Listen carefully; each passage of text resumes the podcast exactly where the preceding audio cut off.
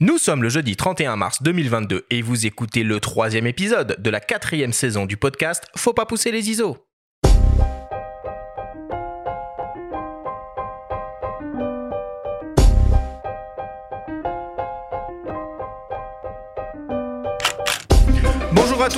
Je suis Arthur Azoulay, je vous souhaite la bienvenue sur Faut pas pousser les ISO, le podcast entièrement dédié à l'image pour tous les passionnés de photos et de vidéos. Aujourd'hui, on va parler matos, technologie et taille de capteur. On s'intéresse au système micro 4 tiers qui résiste encore et toujours à l'envahisseur 24-36 mm. Nous recevons pour l'occasion le journaliste Bruno Labarbère et Pierre-Yves Maître du laboratoire DxOMark. Cet épisode vous est présenté par Lumix et le GH6, l'outil ultime pour repousser vos limites créatives en vidéo.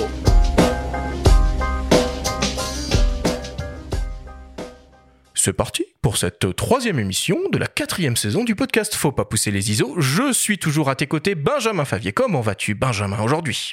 Ah bah écoute, ça va Arthur, très bien. Première émission matos de la saison, enfin deuxième, parce qu'on a quand même fait une spéciale. euh, On a fait une petite large, spéciale hein, sur le- GH6. Sur le GH6.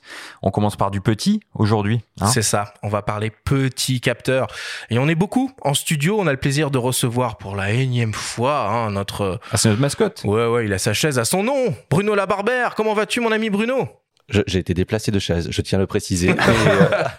Mais, euh, mais à part ça, ça va très très bien. Et puis, euh, j'espère qu'on va passer une bonne euh, émission ensemble avec mon euh, co-invité. Il va ça, se présenter. Pierre-Yves, Pierre-Yves, Pierre-Yves Maître, que vous avez déjà entendu à plusieurs reprises euh, dans ce podcast. Pierre-Yves était intervenu euh, sous la forme des petites capsules hein, qu'on diffuse dans, dans toutes les émissions.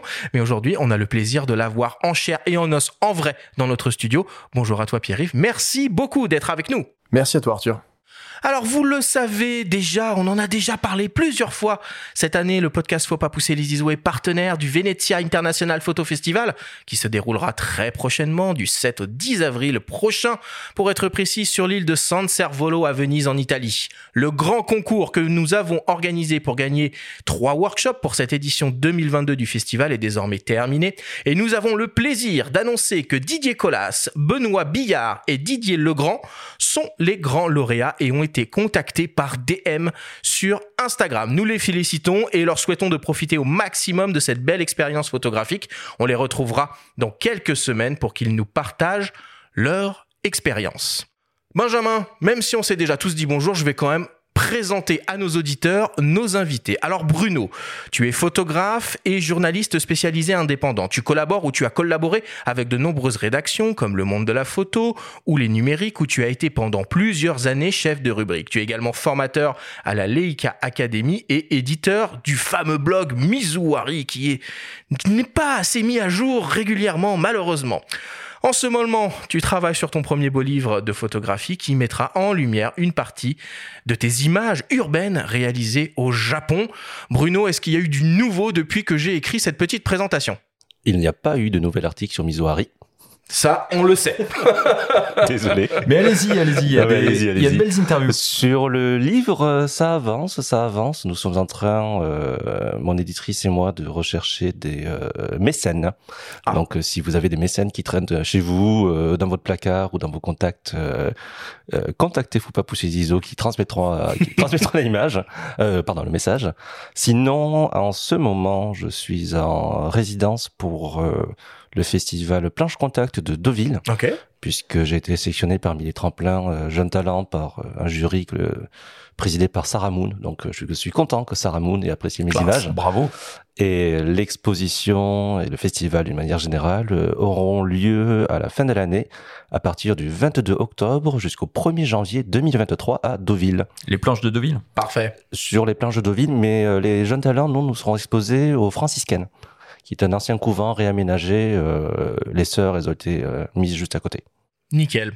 Pierre-Yves maintenant. Alors Pierre-Yves, tu travailles pour la société euh, DxOMark, euh, qui est basée à Paris, une société française donc, depuis près de 5 ans, et tu occupes le poste de Product Owner Image Quality Expertise.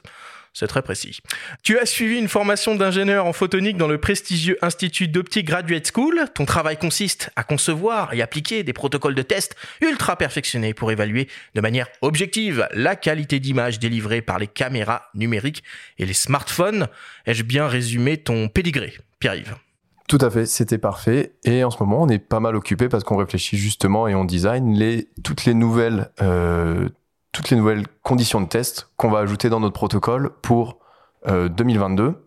Donc, Ok. qu'est-ce qui va compter l'année prochaine sur la photo de smartphone, en photo, en vidéo, zoom in, zoom out. Ça marche. Bon, de toute façon, tu vas nous parler un peu de, de tout ça. On a plein de questions euh, à te poser autour, euh, autour de ce que vous faites et de ce que tu penses hein, euh, de la qualité des boîtiers dont on, va, dont on va discuter. Et enfin, en cours de cette émission, hein, nous entendrons également les témoignages de Laurent Carsona, le responsable des formations Panasonic, qui nous parlera évidemment du nouveau Lumix GH6 et du photographe Éric Leroy, qui lui nous parlera de son expérience avec le nouveau OM1, le premier boîtier OM System. Voilà pour les présentations. On démarre l'émission comme d'habitude avec le Flash Actu.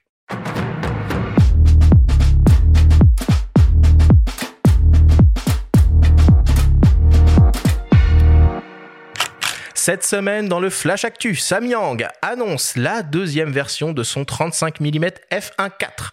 La OA lance un 20 mm à décentrement et les rencontres d'Arles 2022 se dévoilent. Le Flash Actu vous est présenté par Fox.fr, le site des spécialistes de l'image. Samyang lance la version 2 de son 35 mm ultra lumineux f1.4 conçu pour couvrir le format 24-36 mm et proposé en monture Sony E. On retrouve une formule optique composée de 11 éléments répartis en 9 groupes avec deux lentilles asphériques. Le constructeur annonce une qualité d'image exceptionnelle à toutes les ouvertures et dans toutes les zones de l'image. L'autofocus est assuré par une motorisation STM pas à pas linéaire optimisée pour des prises de vue photo et vidéo. L'objectif est protégé contre les intempéries et intègre un commutateur personnalisable. Il mesure 11,5 cm de long et pèse 719 grammes.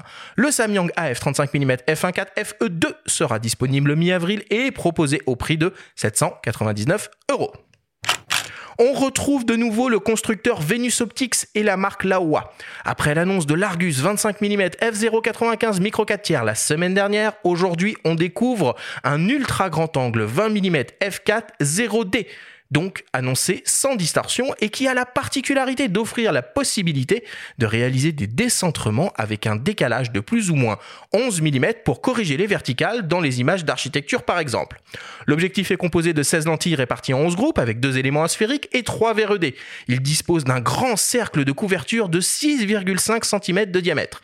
Il exploite un diaphragme à 14 lamelles et offre un rapport de grossissement maximal de 0,17 fois avec une distance minimale de mise au point de 25 cm.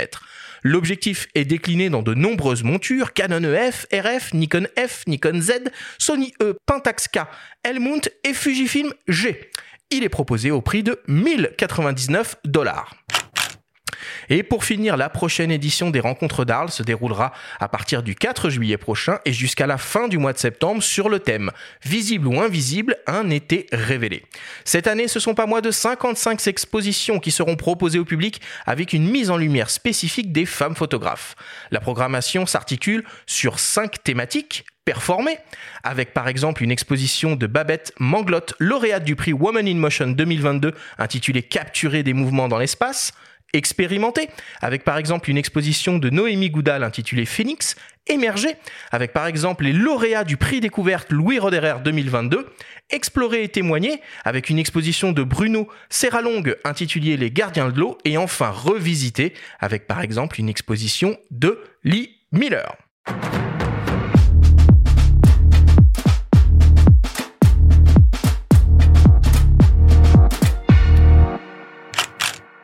Voilà pour l'actualité cette semaine, toujours et encore dominée par euh, l'arrivée de nouveaux objectifs de constructeurs tierces, Samyang, Laowa, encore. Ouais, puis surtout Venus Optics, c'est ça. Il n'y a pas une semaine où il n'y a pas une optique Ils sont Venus chauds, Optics euh, qui quand même. Ouais, ouais, ouais. Et ces fameuses optiques euh, 0D, d'ailleurs, vous vous en testez euh, à DxOMark, des, des optiques Laowa? Alors, on n'a jamais testé d'optique 0D, euh, ni de l'AOA d'ailleurs, ce qui pourrait changer euh, dans les mois qui viennent. Euh, par contre, dans notre protocole de test, le, le décentrement va pas être quelque chose qu'on peut vraiment mettre en valeur euh, énormément. On va plus tester les qualités vraiment intrinsèques optiques, les défauts optiques. Euh, Alors les 0D, c'est zéro distorsion.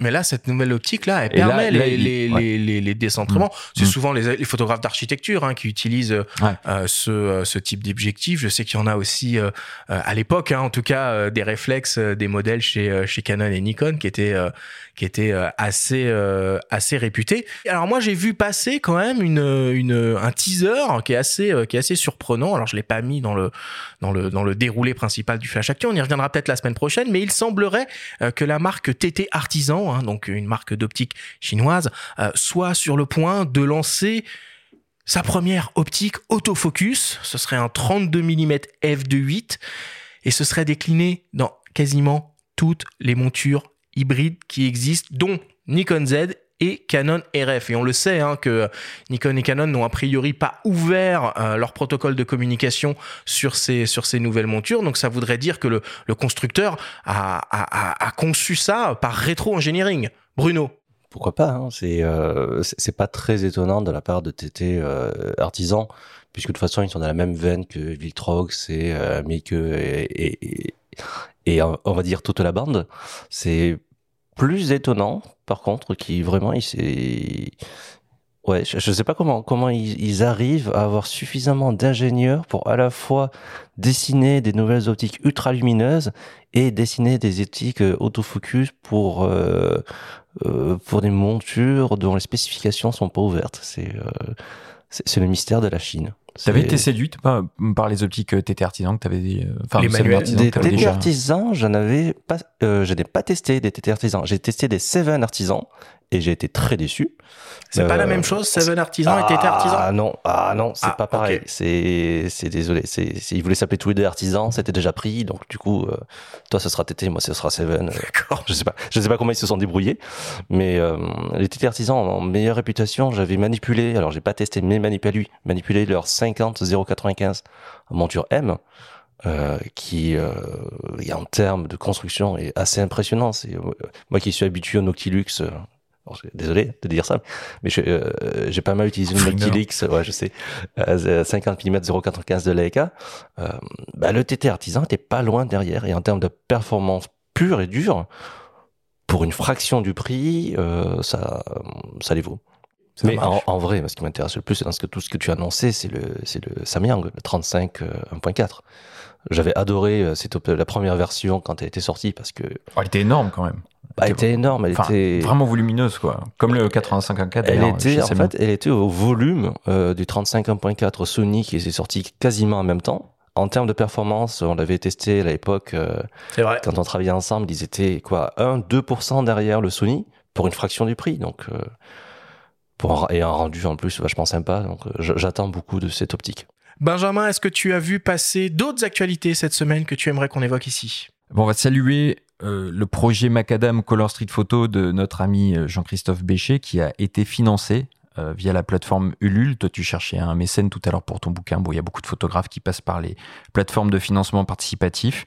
C'est son cas. Donc, son manifeste de street photo va paraître bientôt et il sera principalement articulé autour de trois entretiens avec Michel Poivert, Jean-Luc Monterosso et Sylvie Hugues, qu'on connaît bien aussi. Donc ça, c'est apparaître très prochainement. Et puis, autre euh, ouvrage, on le rappelle, qui a été aussi financé euh, via Ulule, c'est le livre de Jean-Michel Lenoir qu'on a reçu ici euh, lors de la première émission de la saison 4 sur la photographie hivernale, et son livre élément que vous pouvez vous procurer sur son site en direct, et ça vaut le coup. Voilà pour l'actu. Bon bah on passe, on passe à la suite. C'est le moment de ta story, Benjamin. Cette semaine, suite à la publication du rapport Franceschini, tu as recueilli les impressions de Mathieu Boudot, le président de l'Union des photographes professionnels, l'UPP. La story vous est présentée par Lumix et le GH6, l'outil ultime pour repousser vos limites créatives en vidéo.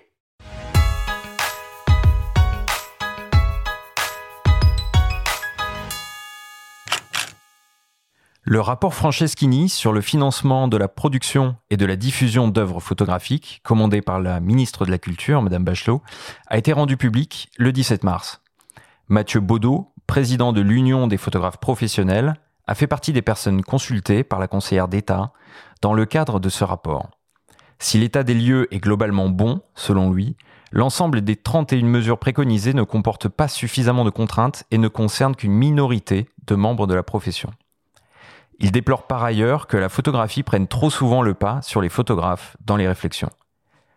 Lors d'un rendez-vous au cabinet ministériel la semaine dernière, le président de l'UPP a fait part de ses impressions et pointé des approximations, à propos des codes INSEE notamment, ainsi que de nombreuses lacunes, comme il nous l'a confié. On nous parle très peu, ou pratiquement pas du tout, des délais de paiement, euh, que ce soit dans la presse ou de manière générale euh, dans le cadre du rapport contractuel entre un photographe et euh, son client, son diffuseur. On ne parle pas du tout des NFT qui en ce moment commencent à, à se développer de manière extrêmement importante. On nous parle peu ou pratiquement pas de la proportionnalité des revenus dans le cadre d'une session de droit d'auteur. On ne nous parle pas du tout de la preuve de l'originalité de l'œuvre et notamment de l'inversement de cette preuve, c'est-à-dire on part du principe que lorsque le photographe est créateur, eh bien, son œuvre est originale et que ce serait plutôt à l'inverse, à celui qui veut montrer que sa photographie n'est pas originale, de prouver qu'elle ne l'est pas. Dans le, le cadre de l'état des lieux, on nous parle de la concurrence à bas prix notamment les banques d'images ou les plateformes, notamment des plateformes voyous qui ne respectent pas le droit d'auteur, dans les mesures, je ne vois strictement rien. Et ça, je trouve ça fort dommageable. Alors que le constat avait été fait dans l'état des lieux. C'est incroyable. Quant aux questions liées à l'éducation à l'image, thème cher à l'UPP, le rapport ne va pas assez loin selon lui. On nous parle de quelques petites mesures dans le cadre de classes spécifiques. Nous, ce que nous souhaiterions à l'UPP, c'est véritablement que l'ensemble des enfants, de la primaire euh, quasiment jusqu'à la terminale, puissent être sensibilisés sur l'utilisation des images qui sont faites et des images qu'ils trouvent, euh, qu'ils trouvent sur Internet. Et on ne peut pas prendre les images qui sont sur Internet pour en faire n'importe quoi. Voilà. Des actions concrètes ont pourtant été mises en œuvre récemment par le ministère de la Culture, comme la grande commande photographique confiée à la BNF. Alors cette grande commande avait été euh, promise par euh, le président Emmanuel Macron à la fin du premier confinement de, mémoire en mai 2020, je crois. Il avait parlé d'une grande commande publique, notamment de, photographie, et euh, nous avions salué à l'époque cette prise de position politique de la part du président de la République en indiquant que ce sont au pouvoir public peut-être de donner des impulsions. Et donc on, on avait applaudi. D'ailleurs, nous avions écrit une, une tribune, euh, sauf erreur de ma part, dans le journal Libération au mois de juin 2020 pour indiquer au président de la République, euh, oui, euh, cette commande, elle est importante. Elle a eu lieu pour sa première partie l'an dernier, qui a été proposée pour l'essentiel aux photojournalistes et dans une moindre mesure aux photographes auteurs, pour développer la photographie de presse et la photographie documentaire de manière plus générale. Donc nous saluons cette, euh, cette prise de position et, et cette action du, ministère de la Culture via la, BNF. Aujourd'hui, il y a, je vais dire, le deuxième round euh, qui vient de se terminer il y a quelques jours, puisque je crois que la clôture des, inscriptions était euh, mi-mars. Et bien évidemment, nous, c'est ce que nous attendions nous depuis longtemps. c'est toute proportion gardée, ce qui avait été fait avec la commande dans le cadre de la data dans les années 80, et encore dans une autre mesure, ce qui avait été fait par l'administration euh, américaine dans les années 30, avec tous ces photographes qui sont partis, où on a encore aujourd'hui énormément d'images euh, qui avaient été faites dans les années 30. Euh, donc à la, à Walker Evans, Dorothée Allen, tu fais. Voilà, exactement. Donc, bien évidemment, on est, on soutient à fond cette initiative de la part du ministère de la Culture. En période électorale, l'activité au sein des ministères peut être perturbée et l'avancée de certains dossiers mise en pause.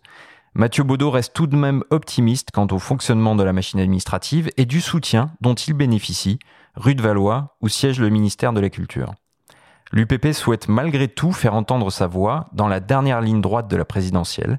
Il y a quelques semaines, l'organisation a ainsi adressé quelques doléances aux différents candidats. Nous avons envoyé à chacun des candidats, donc aux 12 candidats, un questionnaire euh, qui fait quatre pages de mémoire, euh, leur demandant de se positionner par rapport à la photographie, aux photographes euh, plus précisément, leur demandant comment ils voyaient les choses, que ce soit sur le droit d'auteur, la preuve de l'originalité de l'œuvre dont je vous parlais tout à l'heure, sur les problèmes qu'il peut y avoir notamment de la photographie de presse, sur les NFT et ainsi de suite, sur un certain nombre de sujets. Donc nous attendons, il y a quelques candidats qui nous ont répondu, mais pas tous, loin de là. Le premier tour est dans 15 jours. J'ose espérer que euh, les candidats, ou du moins leurs équipes euh, chargées de la culture, nous répondront d'ici le premier tour. Ce qui montrerait aussi, euh, pour ceux qui ne répondent pas, le peu de cas qu'ils font de manière générale de la culture et plus particulièrement des photographes. Mais au fait, en quoi consiste l'UPP et quel est le rôle de cette organisation qui compte plus d'un millier de membres actifs? L'Union des photographes professionnels, l'UPP, est une organisation professionnelle qui existe depuis euh, un peu plus de 70 ans, depuis la fin de la Deuxième Guerre mondiale. Elle est le fruit du rapprochement des différentes euh, organisations, amicales, clubs, associations euh, de photographes au, cours, au cours des années. Le dernier rapprochement qui a eu lieu s'est effectué il y a 11 ans exactement, et c'était entre les auteurs d'un côté, les auteurs photographes, et de l'autre, les photojournalistes. Donc aujourd'hui, nous représentons les trois statuts de photographes, à savoir les auteurs, les photojournalistes et les artisans, avec euh, chacun leur spécificité. L'UPP a trois missions. La première est celle de défendre les intérêts et les droits des photographes, et plus particulièrement ce qui est véritablement euh, le cœur même de notre engagement, c'est la défense du droit d'auteur, qui est extrêmement spécifique puisque ça a été inventé par, euh, par Beaumarchais il y a maintenant plus de 230 ans. La deuxième mission de l'UPP est bien évidemment de représenter les photographes auprès des pouvoirs publics, euh, donc auprès évidemment du ministère de la Culture et auprès des différentes instances dans lesquelles nous avons des, représentants qui, qui, siègent, que ce soit la retraite, euh, la formation professionnelle, la sécurité sociale des auteurs, etc. etc. Il y a un troisième élément qui est, à mon sens, important aussi pour une organisation professionnelle et à laquelle je tiens tout particulièrement, c'est que nous avons aussi une mission d'action culturelle, notamment par le biais euh, de notre euh, espace d'exposition à Paris, puisque nous avons nos propres locaux, mais aussi avec euh, les quelques organisations ou associations avec lesquelles nous avons des partenariats particuliers, comme par exemple le prix Lucas Delega euh, dans le cadre du photojournalisme, etc., etc. Nous avons aujourd'hui, à jour de cotisation, plus de 1000 membres adhérents. C'est ce qui fait véritablement notre légitimité en l'espèce.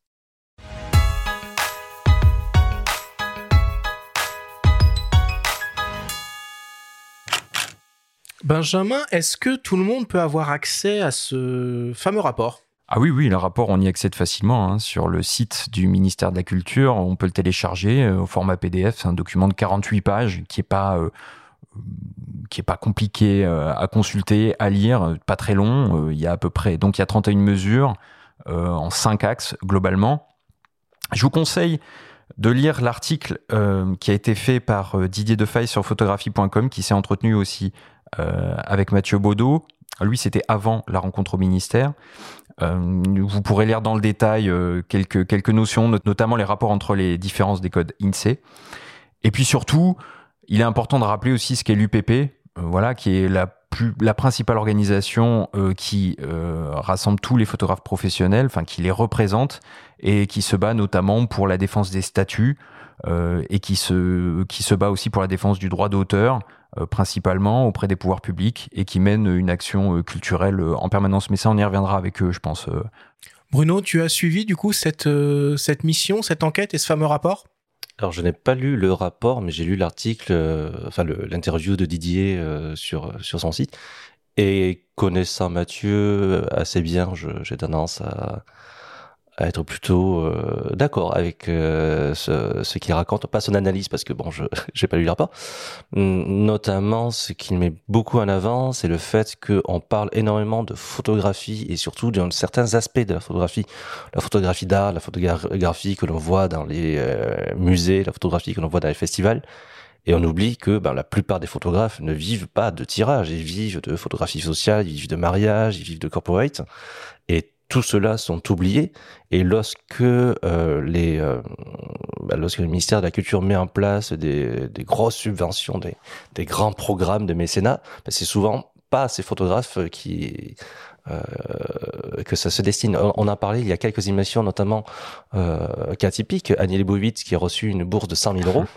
Euh, c'est quelqu'un qui est déjà établi, qui a pas forcément besoin, enfin on a tous besoin de 5000 euros, mais euh, c'est de l'argent qui pourrait être réparti de manière plus euh, euh, intelligente et égalitaire entre des petits photographes pour pousser une profession qui va pas au, mieux de sa forme. Alors c'est tout à fait vrai, et la plupart des photographes, alors toujours selon Mathieu, il y a un petit problème d'aiguillage parfois en fonction du statut, et certains statuts ne permettent pas d'accéder aussi à certaines bourses. Donc on rappelle, il y, a, il y a trois grands statuts euh, de photographes en France, les auteurs, les photojournalistes ou les artisans. Et parfois, même certains statuts d'auto-entrepreneurs sont un petit peu fourre-tout, un petit peu bâtards et, et, sont, pas les bons moyens d'accéder à certaines euh, bourses ou commandes de grande envergure comme celle de la BNF. Et tu vois, c'est récemment, je cherchais du travail sur bah, sur LinkedIn parce que parce que voilà. Et il y a une chose qui m'a frappé, c'est que souvent le métier de photographe est mélangé avec le métier de graphiste. Et pour énormément de professionnels, en fait, un graphiste est un photographe, un photographe est un graphiste. Alors c'est c'est pas du tout le même métier. Et autant euh, c'est cho choquant que ça arrive dans, euh, dans ce genre de, de, milieu, autant que il reste des euh, zones de flou et des confusions de la part du ministère euh, qui a cela en charge. après, tu me dire, la photographie, ce n'est plus qu'un bureau, donc peut-être que ceci explique cela. Mais... Ah, c'est même plus un bureau, c'est devenu redevenu un département. Ah, c'est redevenu un département. Mais bon, ça, ça, ça gradé. Alors, il est moins critique sur ses relations avec le ministère, qui semble bonne, plutôt apaisée. Ils sont plutôt optimistes là-dessus. En revanche, ce dont tu parles, ça fait écho à ce flou sur les statuts euh, INSEE, notamment les codes INSEE. On rappellera très rapidement, il y a deux codes INSEE. Il y a celui qui regroupe les auteurs au sens large, donc ça peut être des écrivains, ça peut être des compositeurs de musique, des graphistes, des sculpteurs. Et il y a l'autre qui comprend, euh, qui représente plutôt les photographes et principalement les artisans. Donc tout ça mérite qu'on y consacre, je pense, une émission, ce sera pas trop. Et vous pouvez lire les ouvrages d'Éric Delamare, euh, sur le statut de photographe qui sont passionnants aux éditions Erol. Ils ont été réédités plusieurs fois. Merci Benjamin pour cette story. On fait une petite pause, une petite respiration euh, avant d'attaquer hein, le grand débat de cette émission autour du système micro 4 tiers. On revient dans quelques secondes après une courte publicité. Avec le Lumix GH6, repoussez vos limites et entrez dans une nouvelle dimension créative. ProRes 422, Slow Motion 4K, 120 images par seconde, vidéo 5,7K ou encore anamorphique 5,8K, le tout en interne et en illimité. Tout ce qu'il faut pour créer les plus beaux contenus vidéo avec un rendu cinéma et professionnel spectaculaire. Et jusqu'au 30 avril, profitez d'une année de garantie supplémentaire et d'une carte CF Express type B 128 Go Lexar pour tout achat d'un Lumix GH6. Plus d'infos sur panasonic.com. Nous sommes de retour dans Faut pas pousser les ISO avec nos invités, le journaliste Bruno Labarbère et l'ingénieur Pierre-Yves Maître de DxO Mark pour parler du système micro 4 tiers. Dans un monde gouverné par les hybrides 24-36 mm présents chez presque tous les constructeurs, nous avons voulu savoir si les boîtiers équipés de capteurs au format micro 4 tiers avaient encore une place de choix sur ce marché de la photo et dans le cœur des photographes et des vidéastes. Messieurs, pour une fois, on va commencer l'émission par une question qui tue. Quel est votre boîtier micro 4 tiers préféré et pourquoi? Je donne la parole à Bruno pour commencer. C'était le Lumix GX8 à l'époque de sa sortie, parce que euh, déjà ça a été le premier boîtier à avoir une double stabilisation euh, boîtier et capteur. Euh, non, pardon, boîtier et objectif. C'était tout compact. Il avait son son viseur qui comment s'appelle, qui qui se redressait. Et je trouvais ça super comme comme appareil. Pourquoi au passé alors du coup? Bah parce qu'il date de 2015. Euh, oui, mais et, sur, et, surtout parce qu'il n'a pas eu de réel successeur. Parce que le GX9 qui est sorti après, finalement, qui est un très bon produit, mais ne reprend pas cette philosophie parce qu'il était quand même assez baroudeur aussi, il était bien protégé. Et c'est vrai qu'il avait un certain charme euh, avec ce viseur déporté sur la gauche. Le GX8, ok. Ouais. Mais ceci dit, si aujourd'hui je devais m'en acheter un, ce serait le GX9. Pierre-Yves. Alors, moi, sur le micro 4 tiers, j'ai une relation assez particulière avec l'OMD EM10 Mark II, mmh. qui est euh, le tout petit euh, entrée de gamme d'Olympus avec lequel j'ai vraiment commencé à euh, jouer avec les réglages euh, photographiques, ouverture, vitesse, ISO. J'ai un peu appris la, la photo avec ce boîtier euh, et j'ai pris énormément de photos avec. Et sinon, petit coup de cœur pour le PNF aussi, euh, qui est euh, très joli, petit qui et ne l'a pas aimé très sympa. À alors, alors, moi, je vais couper court tout de suite à eu cette, pour de vrai, à cette toi. discussion. Le PNF, c'est The boîtier micro 4 tiers. Il est beau, il est agréable à utiliser, il est petit, il est léger, il a tout pour lui. C'est mon seul et unique appareil photo. Voilà, on m'a pas posé la question, mais je réponds quand même. Benjamin, toi, c'est quoi ton chouchou C'est pas la question qui tue, c'est l'appareil qui tue. euh, non, mais je, je suis un peu embêté parce que pour moi, le micro 4 tiers, à l'origine, c'était de la vidéo surtout. C'était un usage principalement vidéo, donc les GH euh, et notamment le GH5 pour la double stab. Euh, qui, est, absolument incroyable à me lever. Et depuis, je dirais le G9, parce qu'il a récupéré avec euh, divers mises à jour euh, pas mal de, specs vidéo du, du GH5.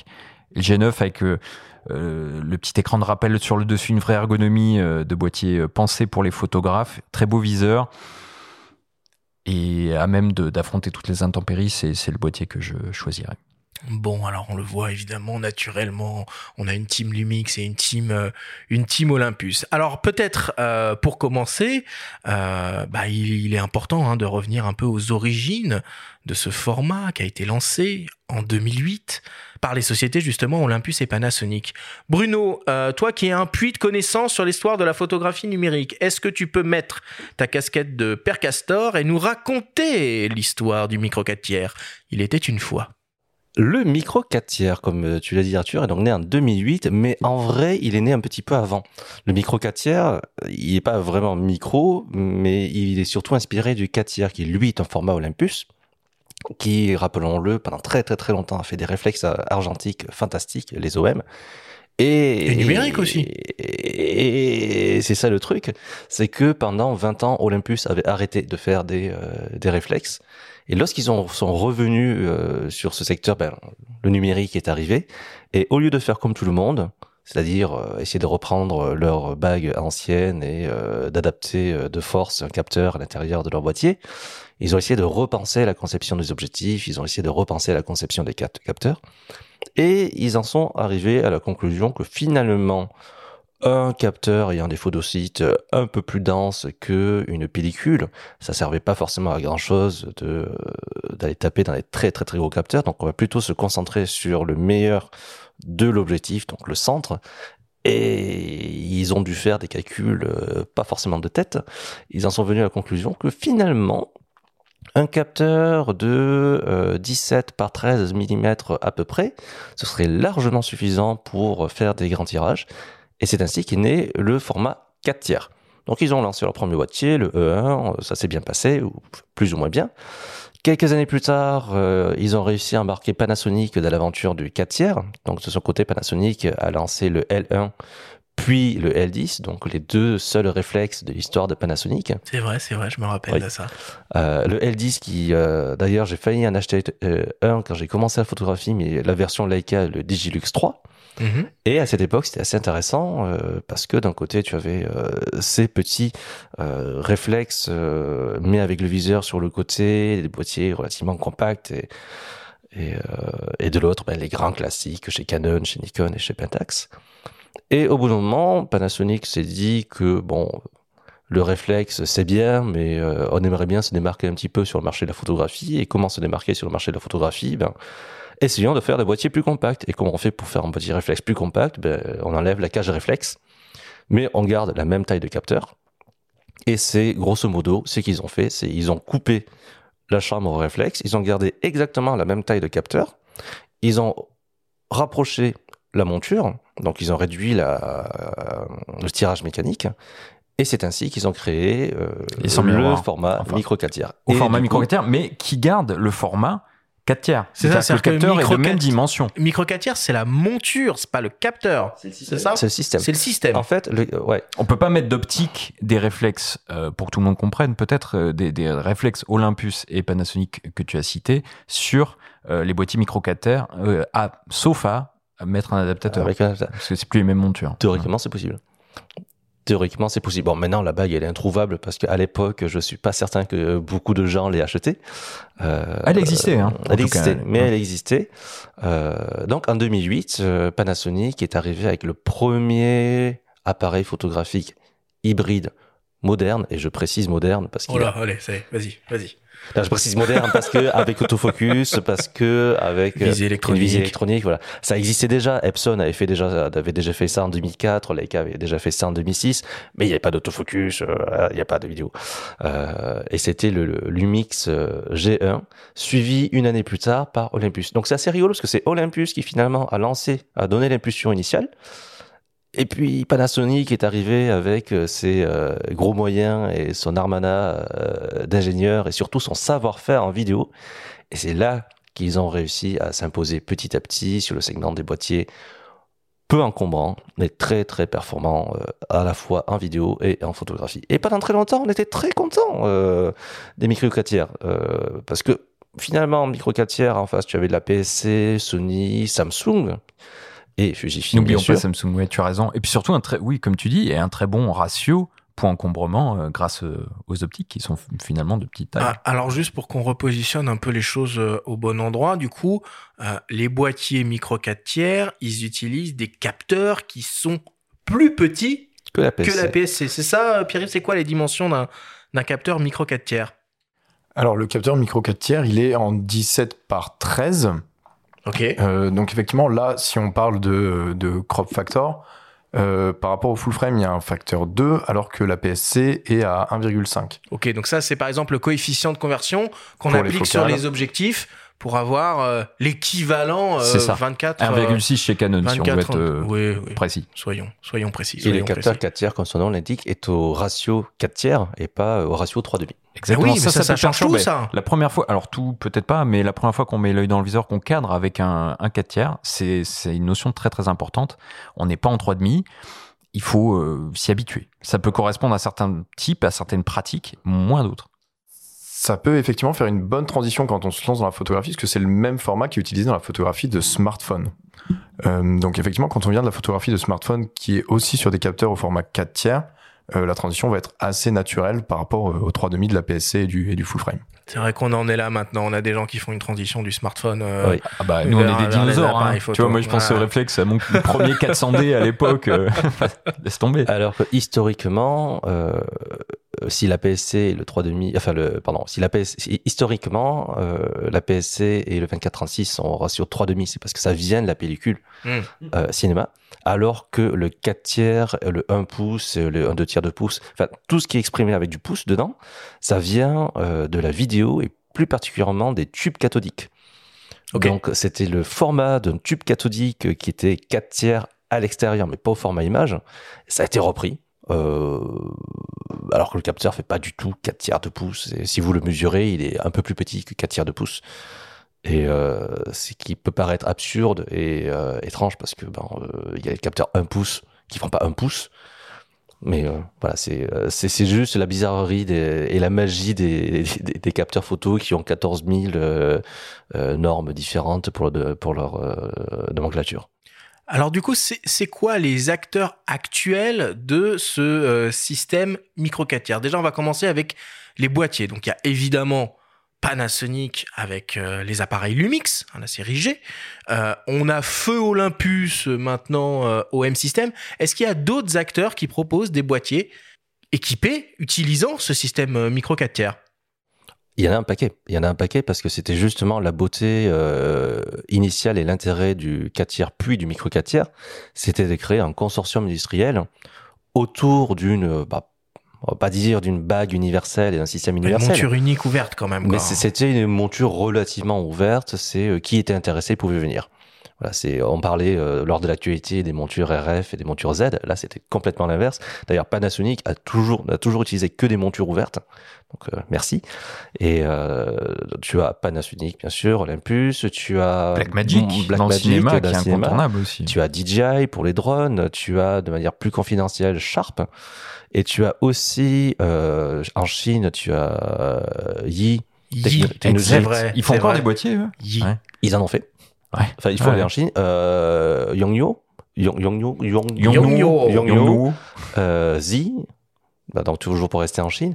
Et surtout, surtout, on n'en parle pas, mais euh, il y a tout un euh, versant de l'industrie, de l'imagerie industrielle qui utilise le micro 4 tiers parce que, et on en reparlera tout à l'heure, c'est des capteurs qui ont des avantages technologiques euh, assez fabuleux. Ok, et d'un point de vue optique, du coup, il y a qui? Tout le monde, à part Canon, Nikon et Fujifilm. Ça a le mérite d'être très clair. C'est en fait c'est plus rapide de le faire comme ça. Mais Mm. vous prenez quasiment n'importe quel constructeur, ils ont tous en autofocus ou en euh, mise au point manuel au moins un ou deux euh, objectifs euh, micro 4 tiers. Même Sigma, même Tamron, même euh, Et on l'a vu là-haut, là, la semaine dernière, là, avec leur euh, 25 mm f095 conçu euh, uniquement d'ailleurs pour, euh, pour, ce, pour ce système, Pour ce micro-4 tiers. format micro 4 tiers. Oh, il y en a plein. hein. De toute façon, des optiques euh, disponibles en micro 4 tiers. Quand vous investissez dans, dans ce système-là, vous serez pas en pénurie. Et on y reviendra peut-être un petit peu plus tard en termes d'usage, mais la monture ouverte et l'intercompatibilité entre les optiques Lumix G et M8Co est aussi très intéressante. C'est génial, c'est génial. Et puis Ah oui. même euh, ce, ce- ce concept de petit tirage mécanique et ce petit capteur qui fait qu'en gros, on peut monter absolument quasiment n'importe quoi euh, sur, euh, sur un hybride micro 4 tiers, on arrivera à faire des images. Ouais, c'est surtout euh, l'intérêt du petit capteur, parce que le petit tirage mécanique, celui du Z, est encore plus petit. Oui, Parce qu'on enfin, bon, on se 19, comprend quoi. voilà. Un tirage type hybride. Voilà, un tirage hybride. Mais c'est vraiment le fait que comme le capteur, il est pas trop grand, bah du coup, quand on met un objectif, même à monture C, un obje- un objectif de télésurveillance, euh, il n'y a pas de vignettage quasiment. Et un objectif à monture C, pour les gens qui sont bricoleurs et euh, curieux, euh, tu as par exemple des ingénieux qui a euh, des 25 mm 0,95 que tu trouves pour quelques, à une époque quelques dizaines, maintenant plutôt quelques centaines de dollars, et qui ont des rendus absolument extraordinaires. Et comme c'est une monture qui existe, donc on l'a dit depuis 2008, 14 ans, il existe donc des bagues d'adaptation de à peu près tout vers le micro 4 tiers. Hmm, hmm. Alors il y a un truc qui est, très très bien aussi avec le, système micro 4 tiers, c'est que on peut presque le, considérer comme un, un laboratoire d'innovation euh, euh, technologique, puisque c'est par ces appareils-là qu'est arrivé le concept même euh, d'hybride, et il y a beaucoup de technologies qui ont été pour la première fois conçues, développées et intégrées par Olympus et euh, Panasonic dans leurs appareils, et qui maintenant sont euh, monnaie courante chez, euh, chez tous les constructeurs. Qu'est-ce qu'on a par exemple? La double stabilisation. Ouais, tu l'as cité avec le GX8. Ouais, euh, mais et c'est- redoutable, hein, ça marche. Depuis, Puis on la l'a voit, la stabilisation capteur couplée avec la stabilisation de l'optique. Quasiment partout. Qu'on voit quasiment partout et qui fait gagner, euh, là, sur les derniers Panasonic et Olympus, ils annoncent jusqu'à 7,5 stops, 8 stops C'est un truc de ouf. euh, de stabilisation. Donc en fait, on travaille avec des temps d'exposition euh, qu'on n'avait pas du tout l'habitude d'avoir à main levée avant. Alors, et c'est là qu'on précise, petite parenthèse, mais si on monte les optiques M8Co, euh, bien qu'elles soient stabilisées sur un boîtier Lumix stabilisé, la double stab ne marchera pas. Ah, Vous suivez d'accord. Ouais. Pareil, optique Lumix G OIS sur un pen ou un OMD stabilisé, pas de double stab. Il faut que euh, l'optique stabilisée soit de la même marque que le boîtier. Alors on garde quand même 4 ou 5 stops de stabilisation du, Bien du sûr, capteur. Ouais. Et il y a quelques autres petites exceptions comme ça, par exemple la correction des aberrations chromatiques ou du color fringing, quand on échange un peu euh, les deux marques, ça va pas être aussi bien corrigé dans les JPEG. Hmm. Après, en poste, on peut très bien s'en accommoder. D'accord. Donc pour la double stabilisation, si on remonte un peu plus euh, euh, en arrière dans le temps, il y a ne serait-ce que ce qui nous paraît complètement euh, banal maintenant, mais le concept de live view. Ça vient quand même du, euh, du 4 tiers et du micro 4 tiers. C'est quand même Olympus euh, qui l'a lancé pour la première fois à l'époque où il faisait des, euh, des réflexes numériques, le live view, quoi. Et c'est ce qui a permis d'enlever la, la cellule réflexe une fois qu'on avait un capteur qui, qui avait une consommation assez basse et qui était assez réactif pour avoir un, flux vidéo en live exploitable. À partir de là, on peut faire des, bah, des hybrides. Bah voilà, du live view en découle la visée électronique. On arrive maintenant à des, à des viseurs électroniques absolument fabuleux, avec des définitions de dingue, extrêmement agréables à utiliser, et surtout beaucoup plus complets, puisque l'intérêt du viseur électronique, bah, c'est d'avoir cette prévisualisation euh, euh, en temps réel. On en parlait même sur le GH6, on peut même prévisualiser un, un, un étalonnage couleur directement, euh, directement dans le boîtier. Donc ça, c'est des, des fonctionnalités qui sont, euh, qui sont complètement dingues. Il y a d'autres technologies qui viennent euh, du micro 4 tiers, notamment en vidéo. Le GH4 à l'époque était le premier appareil grand public 4K. Alors c'est c'est pas une technologie, euh, voilà, mais pour le grand public c'était une grosse grosse première. Et puis et puis là il y en a partout de la 4K, même dans les smartphones, même les smartphones filment filment en 8K aujourd'hui, c'est fou. Et de la Ils en font 4K quoi, les 120 gens FPS, euh, de la 4K 120 FPS sur le GH6.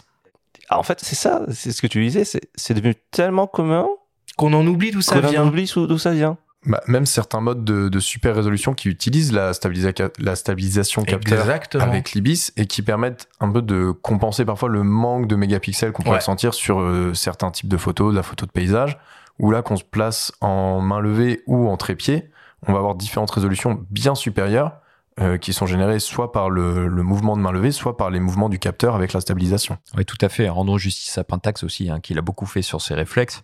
Euh, Mais par exemple, chez Lumix, on a le G9 qui propose ça. Et puis là, dernièrement, l'OM1, le premier appareil d'OM System, qui le fait aussi. Donc c'est effectivement ça, un assemblage. Le M1 va proposer du ouais, 40 mégapixels à main levée et 80 50 et mégapixels. 80 sur trépied. Puis il y a 50 et main. Il y a 80. des fonctionnalités aussi qu'on trouve là en ce moment dans les boîtiers Lumix qui sont bon assez peu euh, assez, assez peu visibles mais euh, euh, la 4K photo c'est un truc euh, c'est un truc de dingue le post 6K même focus photo. la 6K photo le post focus des trucs comme ça ça va ça, ça va arriver euh, sur d'autres d'aucuns pourront systèmes le juger un peu gadget parfois. hein, Le ouais post- mais bon ça, ça commence c'est ludique. c'est commence comme un gadget et ça devient une évidence après Ah oui, qui peut plus, peut le moins. Mais là-dessus, ils sont, ils sont pas avares. On peut, on peut peut-être le dire. Plus, ouais, le, le live composite, je me souviens Hmm. euh, de l'OMD EM5 Mark II, euh, que j'ai jamais utilisé, mais euh, dans l'idée, c'est absolument génial. C'est euh, surtout pour quelqu'un qui vient de l'argentique, tu privilégies déjà les longues expositions, et puis ça tient compte des zones qui vont être cramées, donc euh, ça finalement les supprime euh, dès la prise de vue. Et pour ceux qui font bah, du, paysage de nuit ou du light painting, c'est euh, absolument dingue. Et là, toujours en termes d'innovation, chez Olympus, on trouve euh, sur le M1X et sur le dernier OM1 des filtres ND, des simulations de filtres ND, qu'on peut aussi prévisualiser. Donc c'est assez génial de ND2 jusqu'à ND64. Plus besoin de mettre un filtre euh, ND sur son appareil, on peut le simuler euh, avec le boîtier. C'est quand même vachement bien. Hasard ou coïncidence, euh, ce début d'année 2022 est particulièrement excitant en ce qui concerne les nouveaux produits, les nouveaux boîtiers micro 4 tiers. Pas un, mais bien deux nouveautés sont arrivées sur le marché. Le premier boîtier signé OM System ex Olympus, l'OM1 dont on a déjà un peu parlé, et le très attendu euh, Lumix GH6 qui est signé Panasonic. Panasonic et OM System sont donc les deux seuls acteurs euh, à proposer des boîtiers micro 4 tiers conçus euh, pour un usage photo. Nous nous sommes entretenus avec euh, Laurent Carsona de Panasonic France, qui est responsable des formations. Il nous présente la gamme actuelle Lumix Micro 4 tiers. On l'écoute. la première chose à retenir, c'est que chez Lumix, des boîtiers, il y en a pour tout le monde. On va avoir toute une gamme, aussi bien photo, vidéo, etc. Et pour revenir un peu dessus, je vais vous expliquer, il y a trois catégories principales. Alors la première gamme, ça va être la gamme GX, qui eux ont plutôt un, un look un peu vintage, euh, un peu plat dans l'esthétique. Un boîtier, une gamme qui va s'appeler G, qui elle a en plus un, un design rassurant avec euh, des, des designs qu'on connaît, euh, une forme factor entre guillemets réflexe, donc avec une prise en main un petit peu plus cossue, on va dire, donc boîtier forcément un petit peu plus gros.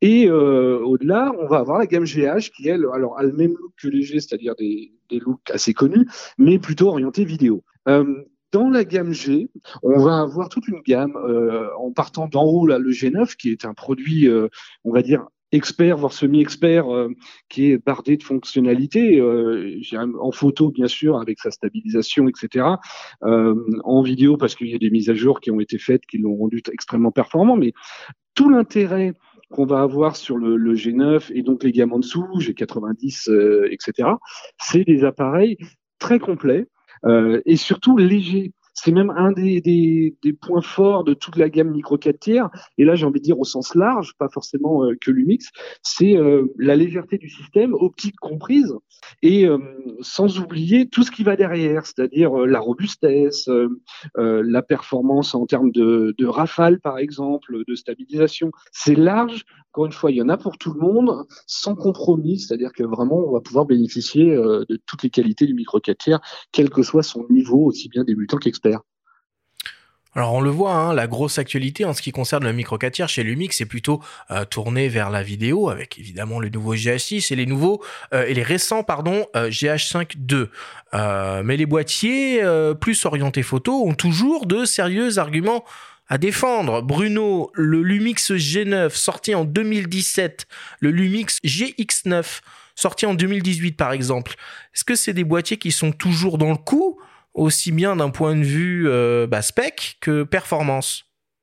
Oui et oui, mais en vrai, euh, ce que j'aime bien avec ce, genre de débat, c'est que bah, on est entre techniciens, entre passionnés, et c'est super.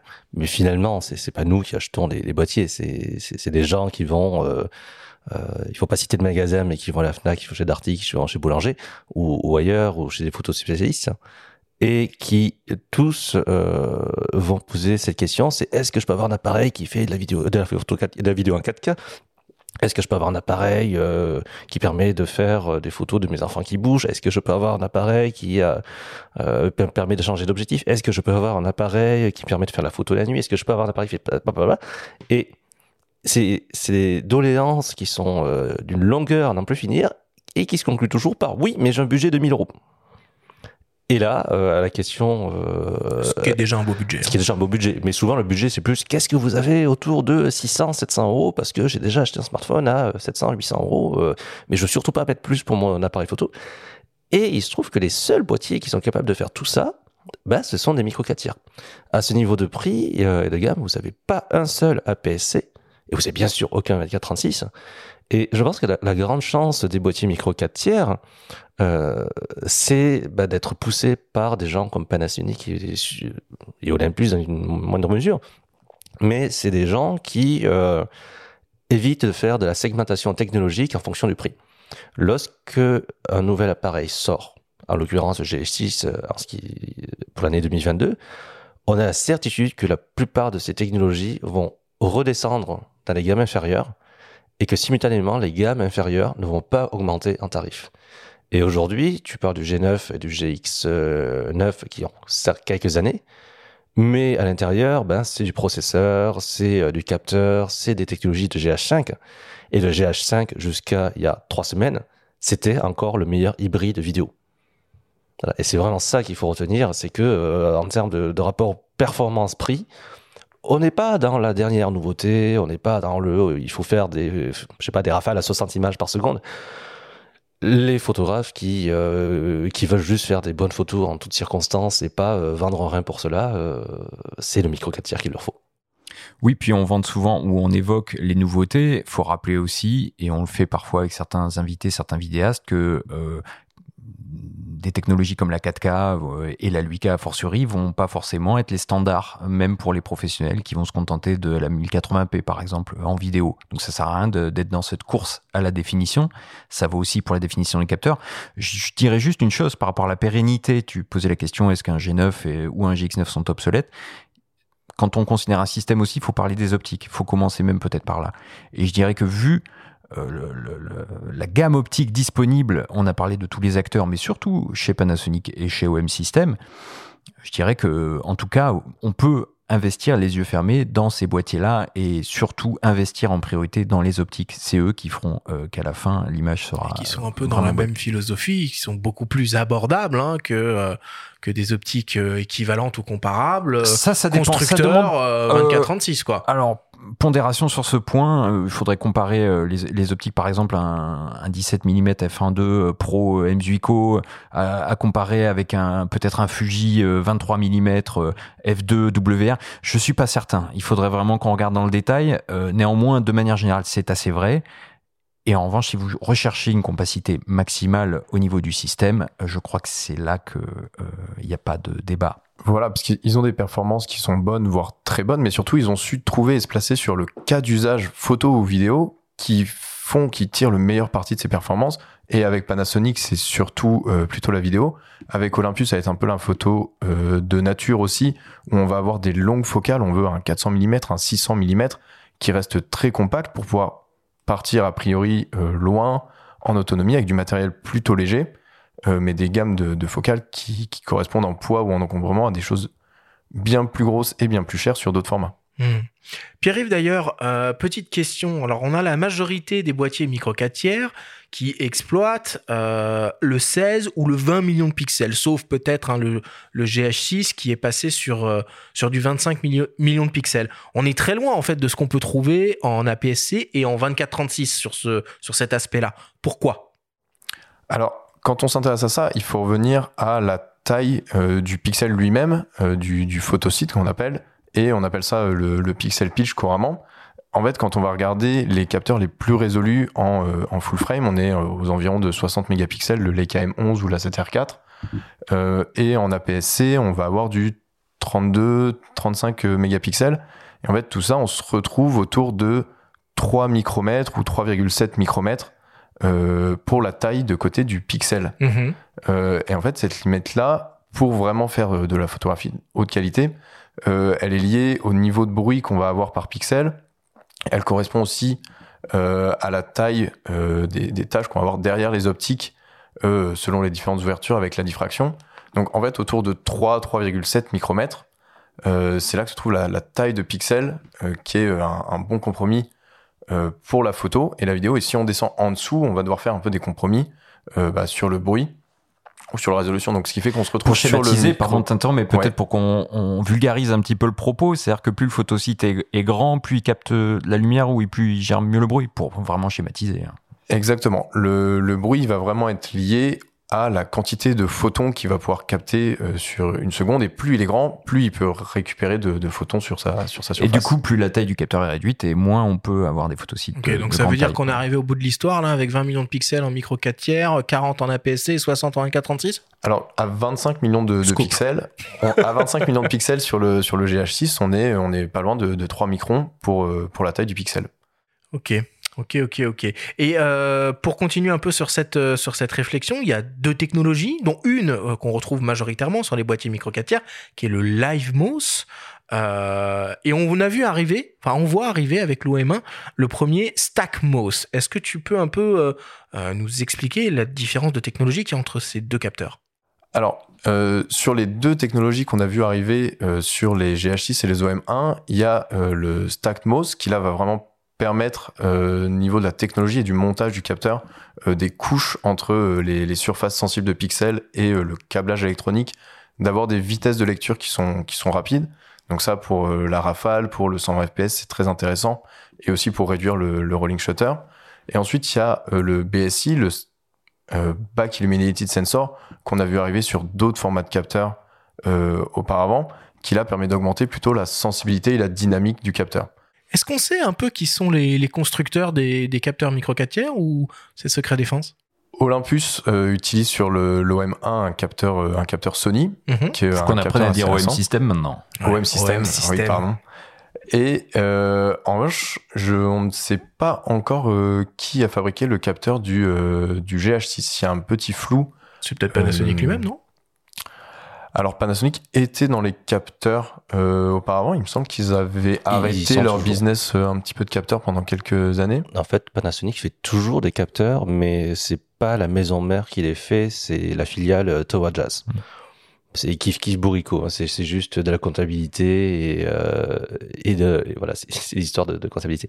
Mais euh, a priori, c'est Panasonic. Panasonic d'ailleurs reste l'un des plus gros fabricants de capteurs d'une manière générale euh, sur cette planète. Euh, tant qu'on on se souvient que ben, la plupart des capteurs ne finissent pas dans des appareils photo euh, ni même dans des smartphones, ça finit dans des caméras de surveillance et euh, de plus en plus dans des véhicules semi-autonomes. Donc, mais, mais Panasonic se fournit chez les deux. Bon, on va parler un peu de ce nouveau boîtier, hein, l'OM1, qui est donc le premier hybride signé OM System, hein, après le, le rachat de la division photo euh, d'Olympus par ce fonds d'investissement et la création de cette euh, nouvelle euh, marque, entité marketing, on appelle ça comme, comme on veut. Alors c'est un appareil haut de gamme qui est résolument orienté photo et qui est très rapide. Nous avons pu nous entretenir avec le photographe Éric Leroy, qui est ambassadeur OM System donc, et qui a testé cet appareil sur le terrain. Il nous raconte. C'est vrai qu'il est important parce que c'est le premier boîtier OM System et c'est vrai que les performances, les améliorations qui ont été faites sur le boîtier sont assez spectaculaires. Quand je l'ai eu, le fait de constater euh, le, la réactivité de l'autofocus, toutes les fonctionnalités améliorées, euh, ça m'a complètement bluffé. Euh, ça fait quelques années déjà que j'utilise le matériel Olympus et là vraiment je trouve que boîtier fait vraiment un vrai bond en avance euh, sur toute la technologie apportée euh, par OM System. Alors déjà il y, avait eu sur les boîtiers précédents un autofocus euh, dédié notamment sur le M1X qui était sorti sur les animaux et au moment de sa sortie on s'était dit c'est dommage qu'ils arrêtent un peu l'autofocus euh, aux oiseaux, c'est assez bluffant comme réactivité. Des fois il y a euh, l'autofocus détecte les les oiseaux avant qu'on ne les voit. Et là, en fait, ça a été euh, amélioré et étendu à, d'autres sujets comme les mammifères et, aussi sur euh, l'humain a été amélioré. Donc, c'est vrai qu'on a un autofocus qui est d'une réactivité extraordinaire et d'une précision euh, millimétrique. Déjà, les autofocus précédents, moi, j'ai trouvé bon. Et là, là, c'est vraiment encore meilleur. Donc, c'est toujours difficile de, rajouter de, des adjectifs à, des choses aussi performantes parce qu'on a l'impression un peu d'amplifier le, la réalité des, choses, mais là, c'est vrai que c'est vraiment très spectaculaire. Moi, j'ai trouvé euh, que ça soit en photo ou en vidéo, j'ai trouvé que euh, l'autofocus était, euh, ouais, ouais, ça m'a bluffé vraiment. C'est vrai que la, campagne là, souvent le mot qui revenait, c'était le boîtier waouh, et, c'est vrai qu'on on a, moi j'ai eu cette impression là, quoi. Quand j'ai vu le boîtier, que j'ai commencé à l'utiliser, j'ai eu ce, cette expression là de dire waouh, quel boîtier. Benjamin, tu as pu prendre en main un peu le, nouvel OM1. Est-ce que tu as un avis? Oui, j'ai eu la chance de mettre les mains dessus. Et moi, ça se confirme ce que dit, euh, ce que dit Eric euh, dans, dans, sa capsule. Euh, son retour sur la F notamment, moi j'étais assez bluffé par l'autofocus. Je l'ai essayé sur un match de rugby et l'autofocus avec suivi, avec tracking, je, je l'ai trouvé vraiment meilleur. Alors est-ce que c'est dû au nouveau processeur, une nouvelle génération de processeurs? Sans doute. En tout cas, l'OM1 c'est en fait un EM1X sans, sans la poignée intégrée finalement. Là, ils ont mmh. fait leur boîtier pro qu'ils auraient peut-être dû faire. Je trouve que le M1X, c'est un parti pris qui a peut-être déstabilisé pas mal d'utilisateurs micro 4 parce que c'est le seul appareil micro 4 qui est un monobloc, hein, comme mmh. un réflexe euh, D6 ou euh, Canon EOS 1DX euh, euh, Mark III, Mark II, ce que vous voulez, ou aujourd'hui euh, les Z9 ou le, le, le, Canon R3. Donc ils sont revenus à cette compacité et avec des performances et des fonctions qu'on trouve dans le M1X. Donc euh, le compromis est là, il est, il très bon, et surtout en vidéo, on n'en parle pas, mais en vidéo, euh, Olympus, enfin OM System, fait désormais euh, très bien les choses avec beaucoup, beaucoup de fonctions, du log, de la vidéo 50p euh, en 4K, enfin c'est très complet quoi. Alors, on, parle de l'autofocus, hein, de ce nouveau boîtier, et justement, euh, s'il y a bien une différence entre les, stratégies technologiques euh, entre euh, Olympus, OM System, je ne vais jamais, je, je vais pas m'y faire à ce truc-là, et, Lumix, c'est au niveau de l'autofocus, au niveau technologique. Bruno, est-ce que tu peux un peu nous expliquer la différence qu'il y a entre ces deux approches? En fait, Panasonic est très très très attaché à euh, une technologie qui s'appelle le DFD, dont j'ai oublié le sens de la from defocus. Exactement, voilà. Donc euh, on fait la mise au point à partir des zones floues. Euh, c'est, ça se trouve sur internet, il y a une thèse euh, à ce sujet qui, qui, qui, est fascinante et j'ai rien compris. Mais euh, basiquement, c'est de la détection de contraste qui est réputé euh, moins euh, rapide et moins euh, aujourd'hui moins précise que la détection de phase, alors qu'en fait c'est juste euh, un effet de ben, un effet de R&D, c'est que quand il, Panasonic a testé, a opté pour la détection de contraste, c'était plus efficace que la détection de phase, et puis il y a plus de gens qui sont mis sur la détection de phase, et Panasonic a pris du retard, alors que de, en face, OM System, et non pas Olympus, ça y est, j'y suis arrivé. Euh, OM System euh, fait les deux, comme la plupart des autres constructeurs. Euh.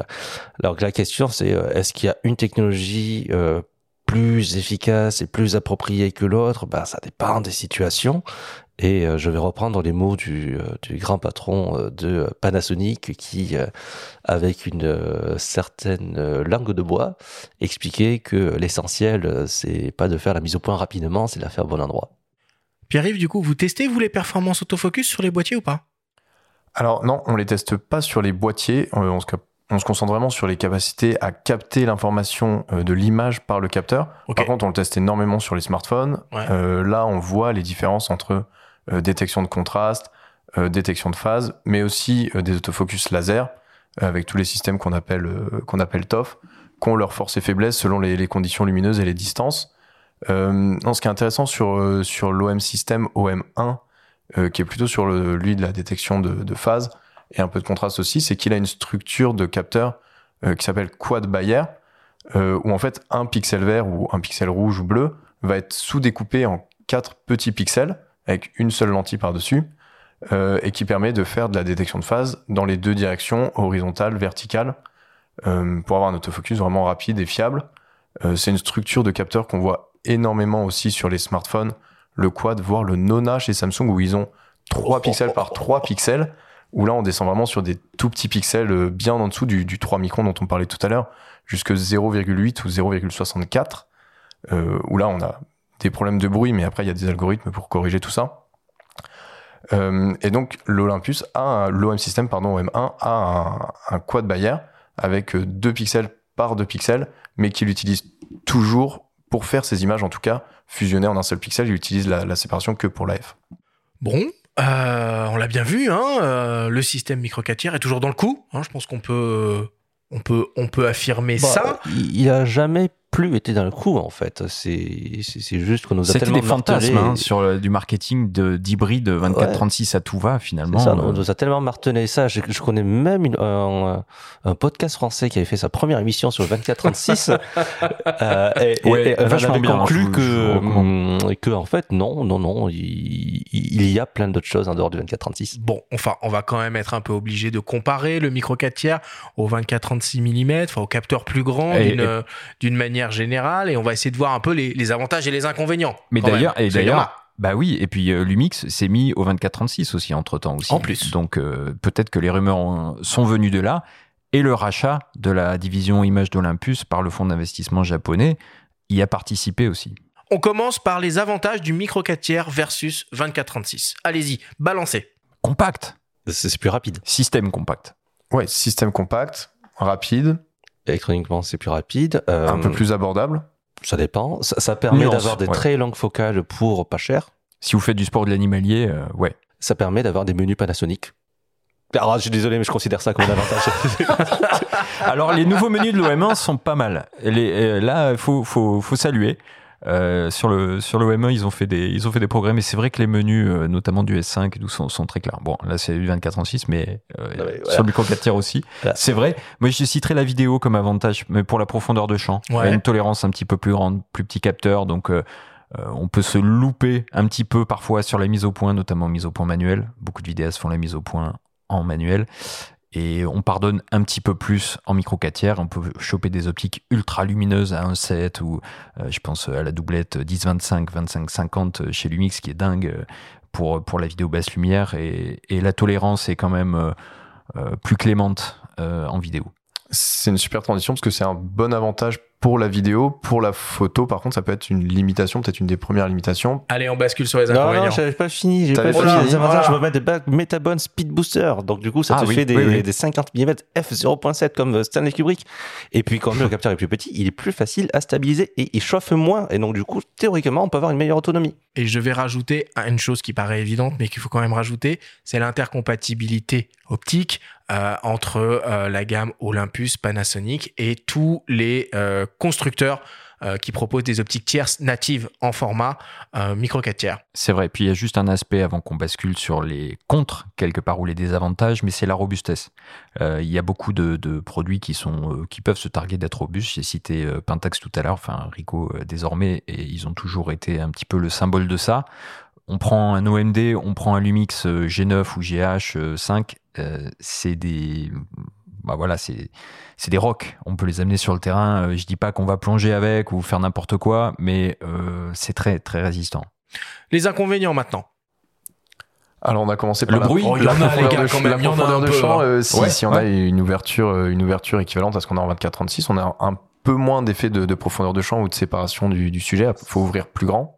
Ouais, c'est les effets de profondeur de champ qui sont moins semi-inconvénient, C'est un marqués. semi-inconvénient. Non, par contre, ce qui est plus gênant, c'est euh, bah, c'est l'inverse des, des longues focales. C'est que c'est beaucoup plus compliqué d'avoir des très grands, euh, des gra- très grands angles. Voilà, j'allais dire les amoureux de paysage de grand angle. Là, c'est plus compliqué. Il y a de belles optiques. Moi, j'aime beaucoup le, le Leica DG 818 de mémoire f2 4 euh, chez, chez Lumix. Très, très belle optique.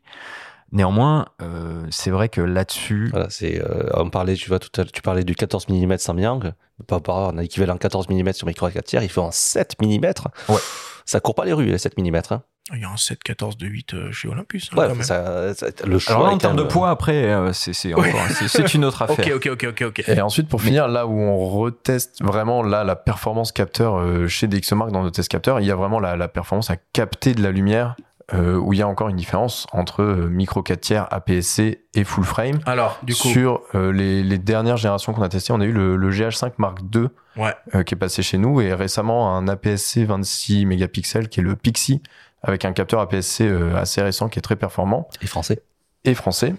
Et on voit euh, une différence encore entre deux tiers et un tiers de stop. Nous, on regarde vraiment la dynamique, profondeur de couleur et niveau de bruit. Alors, si tu, tu traduis concrètement, un tiers, deux tiers de stop. globalement, dynamique, c'est pas grand chose. et puis en on dynamique aussi, quoi. c'est Enfin, pas énorme, mais quand on passe vraiment la barre des, des 13 tops de dynamique comme on peut l'avoir sur, sur certains APS-C euh, haut de gamme et sur du, du full frame, là on, on voit vraiment la, la dynamique qui est quand même assez large. hmm. Euh, et après en bruit, c'est surtout sur quand on va monter un peu les, les ISO. Et sur le low light. ouais, ta, ta, ta, ta, ta, faut pas les pousser les ISO. hein. Ah non, pardon, jamais ici. oui, et puis, puis tu sais, pour la dynamique, t'apprends à exposer correctement, et puis tu fais des choix, tu sais, t'as pas besoin de tout voir. Hein, euh. Non, non, bien sûr, mais vraiment sur la performance capteur, effectivement, il y a encore un, une petite Bruno. différence à, à ISO natif euh, entre les, les trois différents grands formats de, capteurs, logique, micro 4 en soi. tiers, APS-C, euh, mais, mais rien qui soit vraiment limitant dans, dans l'utilisation euh, photo. Euh, on, on va rarement se retrouver bloqué par, euh, par la dynamique du, du micro 4 tiers. Oui, Bon. ce, que tu, ce que tu dis, c'est que là où on est bloqué à 6004 en micro 4 tiers, avec un APS-C moderne, on pourrait être à 12008. euh, Voilà. Mais Voilà. avec Et- un micro 4 tiers, on peut euh, avoir une double stabilisation à, à 7 stops. Tu Et vois. travailler avec des, des temps d'expo qui sont, euh, qui sont très chouettes. Bruno, Je suis objectif. objectivité. Et après, sans pousser les ISO, je, je vais pas trop pousser les ISO, mais on a aussi pas mal de, de capteurs maintenant avec des, des dual gain ou des doubles euh, Le double ISO natif. le double ISO natif, Mhm. où là, en fait, quand on arrive sur des ISO un peu plus haut, comme à 800 ISO, il va rentrer dans un deuxième mode euh, de lecture, on regagne un petit peu de, de dynamique. Bon, et puis il y, a- il y a quand même un autre inconvénient qu'il faut pas oublier, c'est finalement cette limitation qu'on peut avoir dans la définition euh, des photos. Voilà, on va tourner entre 20 25 millions de pixels. Et en vidéo. Et en vidéo, mécaniquement, euh, ma cache la 8K. Hein. Alors c'est possible parce que le premier boîtier 8K qui est sorti, c'était un micro 4 tiers chez Sharp. Mm, Mais voilà, c'est tout. C'est un proto. Donc la question, c'est est-ce qu'ils vont finalement sortir un, un boîtier où ils vont descendre en dessous de, de ces 3 microns de, de taille de pixels et aller, euh, parce que les smartphones l'ont fait finalement sur des, des pixels qui sont plus petits et euh, compter sur des algorithmes de réduction de bruit euh, pour atteindre une, une super bonne Ouais, qualité d'image. sur tes 8K, tu vois, c'est quoi? C'est 33 millions de pixels. Tu en as 30 millions qui servent à rien, donc euh, sur les smartphones. donc. Voilà. et- donc, C'est possible hein, sur le micro 4 tiers. Après, c'est vrai que la vidéo, l'image vidéo, on la regarde pas comme une image photo, donc on passe pas son temps à ausculter pixel par pixel. Et comme tout est un peu flou, de notre côté, euh, est-ce bien grave aujourd'hui On prône en général moins de On piquets d'ailleurs en vidéo. Ouais. Donc, euh, On c'est verra, un on autre verra. débat encore. Enfin, en tout cas, hein, on peut pas euh, parler de micro 4 tiers sans, euh, sans évidemment parler euh, euh, de vidéo. Euh, le nouveau euh, Lumix GH6 est bien là euh, pour ça, donc un boîtier conçu pour les professionnels, qui se dit d'ailleurs ouvrir une nouvelle ère euh, en vidéo. On vous propose de réentendre Laurent Carsona, le responsable des formations Panasonic, nous expliquer pourquoi. On l'écoute. Alors en fait, il faut le voir euh, en couple capteur-processeur. Un capteur est rien sans son processeur. Et euh, dans l'occurrence, sur le GH6, c'est, comme tu l'as dit, un nouveau capteur qui dépasse pour la première fois les 20 millions de pixels sur du 4 tiers. hein. Pour la partie vidéo, euh, l'intérêt, c'est que encore une fois, ce couple capteur-processeur va nous permettre d'a- d'aller beaucoup plus loin, d'arriver à faire de, bah, de la 5,7K euh, en 16 neuvième, de la 5,8K en 4 tiers. Alors ça, c'est plutôt pour l'anamorphique, parce que l'anamorphique nécessite de, de filmer en 4 tiers. Mais surtout, ça nous permet d'avoir euh, des appareils qui sont beaucoup plus rapides dans le, traitement de- des données. Donc, plus que de la 5,8, c'est- enfin 6K, on va dire pour simplifier, euh, ça nous permet d'avoir un appareil qui est un monstre des codecs et donc d'avoir un, débit euh, d'information plus, plus élevé. Et de ce fait, bah, permet de faire le fameux ProRes, euh, permet d'avoir le- la dynamique boostée avec le, le fameux système qu'on a intégré dans le GH6, d'augmenter fondamentalement la, la- la capacité de l'autofocus. Et encore une fois, tout ça sans limite de temps et sans chauffe. Ça, ça a toujours été un des, un des fondamentaux de Lumix dès le départ, euh, dès qu'on a créé le premier euh, appareil hybride, c'était euh, la le maintien de la, montée en température du capteur. Fallait pas que ça chauffe. Et ça, arriver à 25 millions de pixels avec des débits aussi énormes, sans chauffe, etc., et donc sans limite de temps, c'est c'est une nouvelle ère. D'autant plus que avec ce nouveau capteur, on peut probablement imaginer que euh, il va équiper euh, d'autres futurs boîtiers, aussi bien en vidéo que qu'en photo. Donc ça, ça ouvre une ère. Et je vais plus loin en disant pas qu'une nouvelle ère en vidéo, mais également une nouvelle ère en photo. Alors d'ailleurs, hein, pour ceux qui s'intéressent particulièrement à ce nouvel appareil, hein, le Lumix GH6, sachez qu'on a réalisé avec Benjamin une émission spéciale dédiée euh, à ce boîtier avec les équipes euh, avec les équipes de Lumix que vous pouvez retrouver euh, sur notre flux podcast. Donc finalement, si on écoute et on comprend bien ce que dit Laurent Carsona, c'est que bah, ce petit entre guillemets format micro 4 tiers et les 20-25 millions de pixels, c'est quand même plutôt un avantage en vidéo euh, qu'un inconvénient. Juste une chose par rapport à ce qu'il dit qu'il faut préciser, c'est que certes, il n'y a pas de surchauffe en vidéo, il y a néanmoins un système de refroidissement en interne, comme dans le S1H, euh, donc dans le GH6, qui fait que le GH6 est quand même plus gros que le GH5. Donc c'est ça, finalement, 20 millions de pixels et un petit capteur, ça permet de faire des choses extraordinaires en vidéo, en termes de puissance et de rapidité de calcul. Ah bah oui, c'est clair, et même 20, 25 millions, donc euh, oui, 25 là, ils millions, arrivent pardon. sur du euh, 5,7K, 5,8K même sur, euh, sur tout le capteur, En amorphique. ouais. euh, anamorphique, jusque euh, 120 FPS, et, et sans limite, avec euh, toute une farandole de, de codecs euh, H264, H265, et après ils ont aussi euh, les, les ProRes, Euh, Et- et... même avec une mise à jour de firmware, ils vont En permettre illimité. de... en interne et en illimité, illimité. et en externe avec euh, vraiment de la vidéo euh, RAW sur un SSD qui devrait arriver avec un- une mise à jour de firmware. On est d'accord que ça n'existe pas vraiment en 24-36 des performances comme ça. Alors, le Z9 est quand même assez impressionnant et il faut souligner, et moi j'ai fait le test euh, il y a quelques jours, j'ai lancé une vidéo 8K en interne pendant deux heures, donc il revendique euh, 125 minutes euh, d'enregistrement et j'ai pas constaté de, de surchauffe. Et là, pareil, il y a toute une batterie de codec en interne et un format RAW propriétaire qui arrive en vidéo chez Nikon. Donc en 24-36, euh, il y a peut-être pas d'équivalent sur l'illimité euh, sur les capacités de tournage, mais en termes de définition, de codec, de profil, euh, bah il y a, y a quand même euh, Nikon qui, qui, qui fait fort là. C'est pas le même prix. hein. C'est pas le même prix, mais il faut le sou- enfin, voilà. Tu poses la question, euh, ça existe. Euh, Pour le prix d'un Z9, tu as un euh, triple full set GH6, euh, donc euh, caméra avant, caméra droite, caméra dessus. euh. Non, ça se réfléchit. hein. C'est- Et d'ailleurs, en, complètement. en- en termes de qualité d'image, euh, si vous voulez un très bon exemple, pendant très longtemps, euh, la BBC tournait la plupart de ses documentaires et reportages et tout ça avec des Lumix GH5, en caméra embarquée, en caméra Bien plateau, Bien caméra.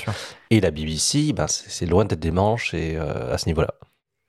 Bon, bah écoutez, je vais devoir mettre un, un terme à cette euh, grande discussion et passionnante discussion autour euh, du micro 4 tiers et on va attaquer le débrief.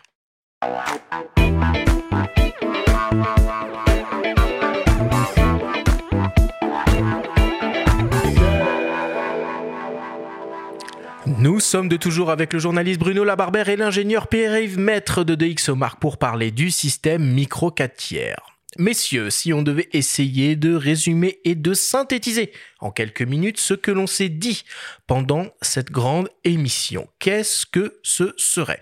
Ma première question est pour toi Bruno. Est-ce que le micro 4 tiers est toujours dans le game? Le micro 4 tiers a toujours été dans le game, surtout si, euh, on- ben, en fait, pour 90% des usages, euh, c'est toujours dans le game, et pour 95% du budget, surtout. Qui sont les acteurs du système micro 4 tiers On a beaucoup cité Panasonic euh, et la division Lumix, donc consacrée euh, à l'image, euh, OM System, Blackmagic, hein, qui sont un petit peu les, les, on va dire, les trois piliers, les trois garants du système micro 4 tiers en photo euh, et en vidéo. Après, il y a toute une batterie d'acteurs, notamment en optique, qui proposent euh, beaucoup de modèles compatibles avec cette monture. Ça va de Samyang, Venus Optics, Tamron, et, Sigma. et tous, ouais, globalement. Sauf Sauf Cosina, voilà, tout le monde, sauf ceux qui en font pas. Ok, ça marche. Pierre-Yves, est-ce que tu peux nous, nous rappeler quels sont les avantages de ce système micro 4 tiers? Le système, ça va vraiment être euh, la compacité quand on prend tout en compte optique plus le boîtier, euh, la plage de focale qu'on va pouvoir atteindre surtout sur les longues focales si on est intéressé par la photo animalière, la robustesse, euh, les capacités vidéo avec un refroidissement un peu plus facile et des, des vitesses et performances capteurs qui sont qui sont très bonnes. Et à l'inverse, quels sont les inconvénients du système micro 4 tiers Euh, alors, sur les inconvénients, on va être un tout petit peu limité en résolution, mais encore une fois, ils trouvent des, euh, des astuces numériques pour avoir des, des modes super haute résolution, Euh, donc là-dessus, ils ils s'en sortent pas trop mal. Il faut quand même qu'on qu'on précise ça, on l'a pas dit euh, durant l'émission, mais les modes haute résolution sont pas applicables à tous les sujets. Non, c'est des trucs par assemblage, faut pas que ça bouge, quoi. Alors globalement, le mode 50 millions, par exemple sur un OM1 ou sur un, un G9, on peut faire des choses à main levée. On peut les faire sur trépied, mais dans tous les cas, effectivement, comme il y a euh, un assemblage, on peut le faire que sur des sujets fixes. C'est-à-dire qu'on va pas euh, chercher à euh, photographier une antilope euh, qui, qui, qui est lancée à fond euh, à 50 millions de pixels. On n'y arrivera il faut pas. vraiment limiter la quantité de mouvement. Voilà. Et si on a un tout petit peu, a priori, le, le GH6 s'en sort un petit peu mieux que l'Olympus où il faut vraiment euh, avoir des, des scènes fixes. Bon, alors on a vu que tous les, acteurs euh, euh, constructeurs optiques proposaient euh, pour la grande majorité des, des, des, des objectifs micro 4 tiers, mais bon, ceci étant dit, est-ce que l'offre en termes d'optique micro 4 tiers est conséquente? Est-ce qu'on trouve tout pour le système micro 4 tiers Globalement, bah, c'est l'avantage d'avoir un système qui existe depuis 2008. Euh, il existe quasiment tout aujourd'hui, euh, du très grand angle jusqu'au la très longue focale. Donc, euh, pour tirer large, du 14 mm jusqu'au 800 mm, plus la possibilité de monter absolument n'importe quel objectif ancien, que ce soit des objectifs destinés à l'origine pour de la photographie ou pour de la vidéo. C'est peut-être en basculer décentrement, d'ailleurs, c'est marrant puisque ça fait écho à l'actualité, où là, il y, en a, il y en a très peu, il y a ça qui arrive. Et puis peut-être des optiques dédiées à l'anamorphique. En tout cas, chez Lumix et chez euh, OM System, il y en a pas vraiment, faut aller piocher ailleurs, mais on, on peut en, en trouver, ça commence à se démocratiser. Mais en chez Sirui, par exemple. En tout cas, en photo, pour les amateurs de sport et d'animalier, il y a du gros télé. Ah, il y a pléthore. Ah, bah, il y a du 100-400 qui fait un 200-800, il y a, oui, oui, voilà. que Et ce- beaucoup plus petit, beaucoup plus léger que ce qu'on peut trouver en, en full frame. Mm. Donc euh, c'est vraiment pertinent sur, euh, sur ce cas d'usage photo là, c'est très pertinent sur, euh, sur la vidéo. Et effectivement, sur des cas d'usage où on a vraiment besoin de, des dynamiques extrêmes, des résolutions extrêmes, euh, là les, les formats plus grands font, font du sens. Et le, par exemple, le 40-150 qui fait un 80-300 chez Olympus, qui ouvre à 2,8 constant et qui est pas plus gros qu'une bouteille d'eau. Une magnifique optique. Il y a aussi un 200 mm f2.8 fixe euh, chez Pana qu'on peut combiner avec un, un, un, un téléconvertisseur 1x4. Donc oui, enfin, en, en téléobjectif, c'est vraiment... euh, Ce qui est un peu plus dur, c'est les ultra grands angles, du coup, mécaniquement. Il y en a. Il y en a, mais disons que ce sera un petit peu plus limitant si on, si on raisonne plus en termes de, long, de focale large. Ok. Bon, et si on parle un peu euh, portefeuille, est-ce que le micro 4 tiers est plus économique que du 24-36 Bon, ça dépend. Ça dépend, ça dépend. Après, euh, si on considère euh, des achats, on va dire, typiquement bah, l'achat de l'appareil photographique familial qui existe toujours malgré le smartphone, c'est ce qu'il y a de plus complet pour des budgets qui sont entre 600 et 800 euros. Et même jusqu'à 1000 euros, on peut se faire plaisir avec un boîtier qui est pas forcément de dernière génération, mais tout à fait dans le coup, et euh, avec une petite focale fixe équivalente euh, 50 euh, 1.7. Il y a régulièrement des euh, offres promotionnelles chez euh, Panasonic et chez Olympus. Euh, ils sont très très très forts là-dessus. Et euh, après, même quand on monte euh, jusqu'à 2000 euros, ben, quand on voit que pour 2000 euros, on a un GH6 aujourd'hui, qui n'a euh, strictement aucun équivalent nulle part, euh, en tout cas ce tarif-là, ben c'est, euh, on, on, on s'y retrouve. Ensuite, c'est comme partout, c'est que dès qu'on veut un objectif professionnel, euh, très lumineux, avec une qualité de piqué extrême, bah, il faut ressortir les sous et que oui, il existe des objectifs à 2000 euros en micro 4 tiers. Mm. Mais vous n'êtes pas obligé de les acheter si vous n'avez pas besoin, c'est ça le truc. Bon, et pour terminer, on bascule un peu en mode euh, guide d'achat. Euh, selon vous, c'est quoi le meilleur boîtier photo actuellement micro 4 tiers? Orienté photo Ou pour faire de la photo plutôt? Parce qu'on pourrait acheter un boîtier orienté vidéo pour faire de la photo. hein. Je vais rester sur euh, le G9 que j'ai cité en début d'émission. je Le Mix G9. ouais, hyper ouais. abouti, euh, qui a à peu près toutes les fonctions dont le photographe aura besoin, un très beau viseur et une ergonomie vraiment pensée pour la photographie. Si la question est bien quel est le meilleur boîtier micro 4 tiers pour la photo? Bruno? Le G9 pour les usages euh, utilisateurs, on va dire, passionnés et réguliers, et le GX9 pour les utilisateurs euh, occasionnels. Ouais, avec un triple kit euh, souvent qui est pour, pour débuter fabuleux quoi. Et Pierre-Yves pour terminer. Alors moi dans mes usages perso, je suis plutôt photo et là euh, l'OM système euh, OM1 avec euh, les filtres Live ND, les modes super résolution et les rafales qui sont à une vitesse euh, fantastique jusque 50 fps avec l'autofocus continu.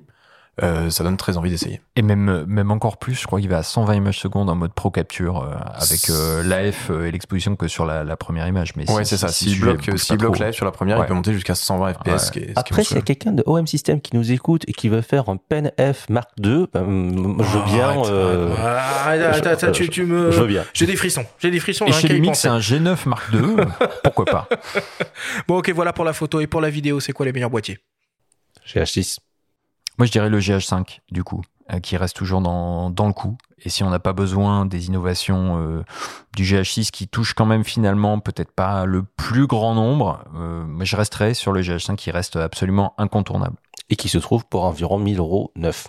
Et qui permet d'acheter des optiques du coup. Après, si on a les moyens, c'est- toujours mieux. Si on a déjà sa gamme optique et si on veut passer, si on veut euh, upgrader, euh, le GH6 en ce moment, c'est ce qui se fait de mieux en termes de vidéo. Mais en choix de raison, je dirais le GH5.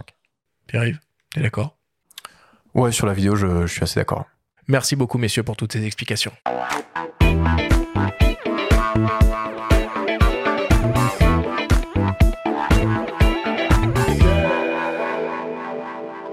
Il est temps de passer à la dernière partie de cette émission et d'attaquer le traditionnel quiz.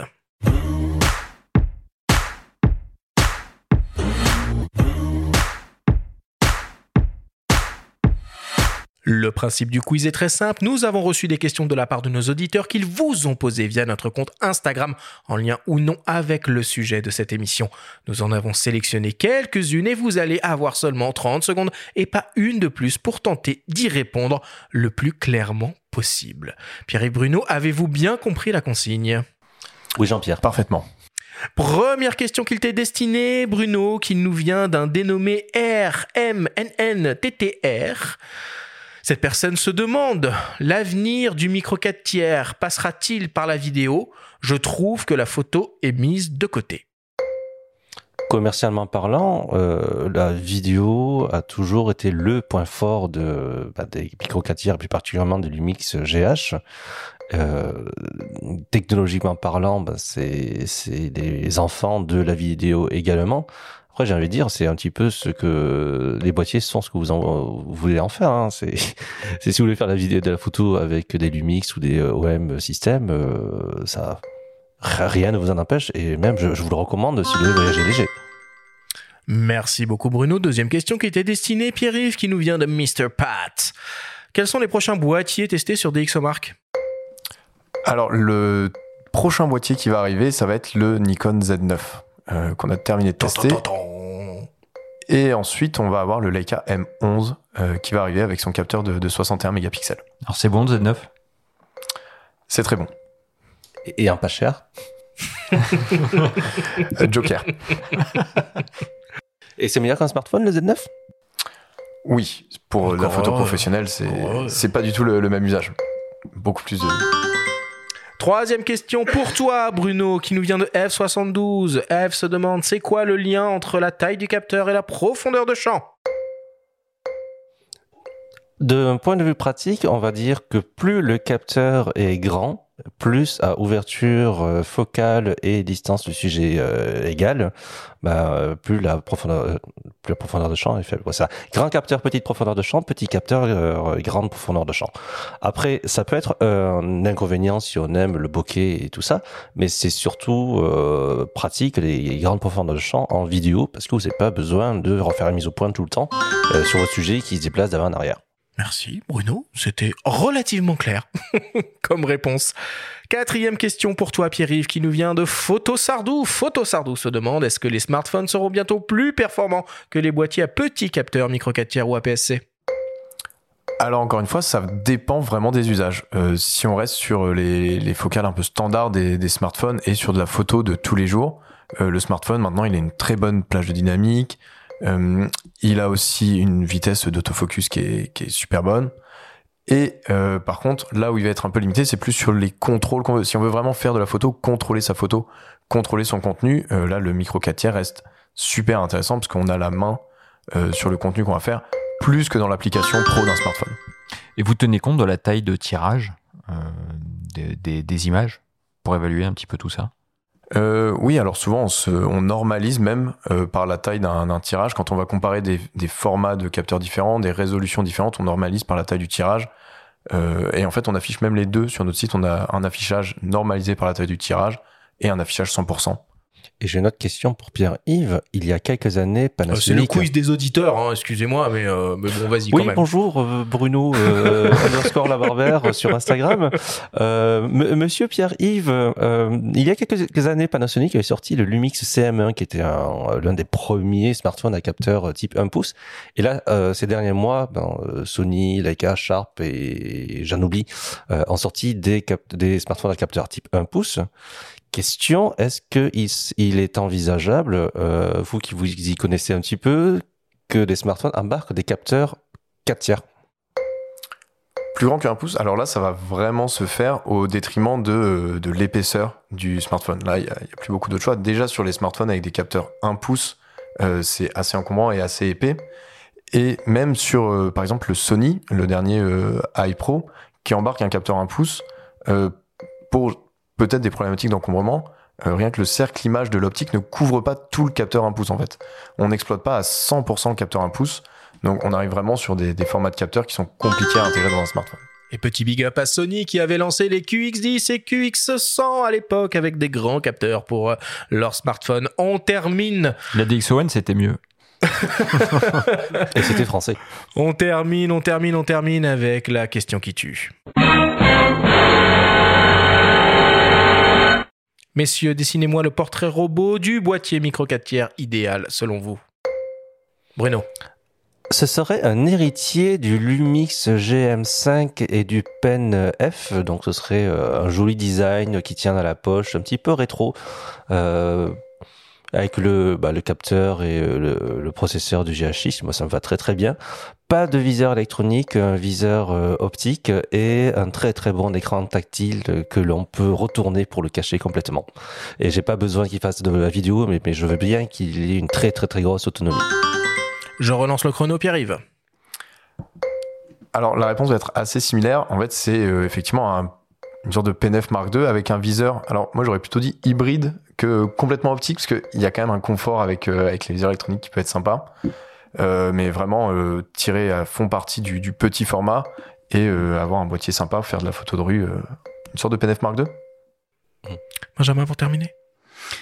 Eh ben, je vais rester sur le G9, moi. Mais du coup, je vais sur la visée hybride aussi, d'autant que j'ai un Fuji X100. euh, donc, euh, j'y suis habitué et j'aime beaucoup ça. Et je prendrai la F de l'OM1, que je mettrai dans le G9. Et là, je pense qu'on serait pas loin de l'hybride idéal avec l'écran qui se retourne contre le boîtier. Mais il l'a déjà. Merci beaucoup.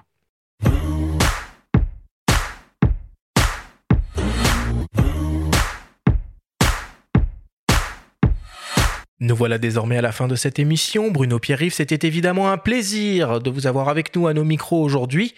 Quelles sont vos actualités respectives en ce moment? Je donne la parole à Pierre-Yves pour commencer.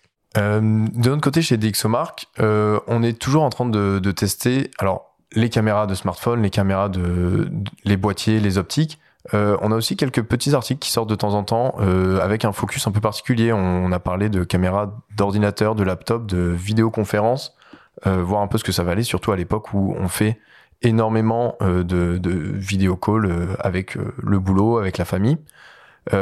Et aussi, on commence à poser les premières briques euh, de la mise à jour de notre protocole de smartphone, parce qu'en fait, en smartphone, ça bouge tellement vite euh, que tous les, deux ans minimum, on est obligé de mettre à jour notre protocole, donc de prendre en compte tous les nouveaux usages, euh, réajustés par rapport à, à l'usage actuel de la photographie et des technologies qui vont arriver dans les smartphones, pour pouvoir bien tester les smartphones de 2022-2023. Ça se traduit par quoi en ce moment? Quelles sont les grosses nouveautés qui arrivent là?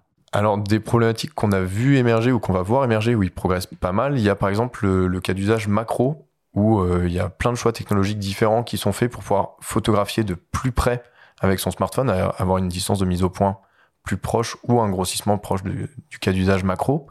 Euh, donc soit des capteurs dédiés, soit utiliser les, les ultra grands angles qui sont embarqués pour se rapprocher très près du sujet. Euh, et également en vidéo, beaucoup de problématiques en vidéo, aussi en euh, vidéo zoom. Euh, souvent les capteurs, enfin les capteurs de smartphone ont une, deux, trois, voire quatre focales euh, fixe embarqué au dos du smartphone quand on va faire de la vidéo et zoomer entre ces, différents capteurs. On veut que la qualité d'image reste bonne, on veut que ce soit fluide et pouvoir faire des, vidéos un peu plus professionnelles avec son smartphone grâce à ces technologies-là de, de vidéo zoom et de fluidité.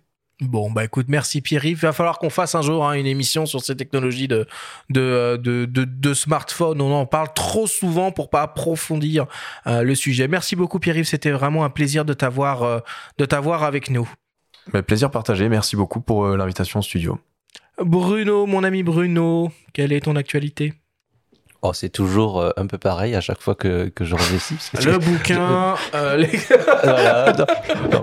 le bouquin, euh, c'est euh, la recherche de mécènes pour le bouquin. Alors, au, au moins, depuis la dernière fois, j'ai trouvé euh, une éditrice et on a une maquette et on a un budget. Voilà, ça, ça avance. Euh, toujours euh, la résidence pour le festival Planche Contact.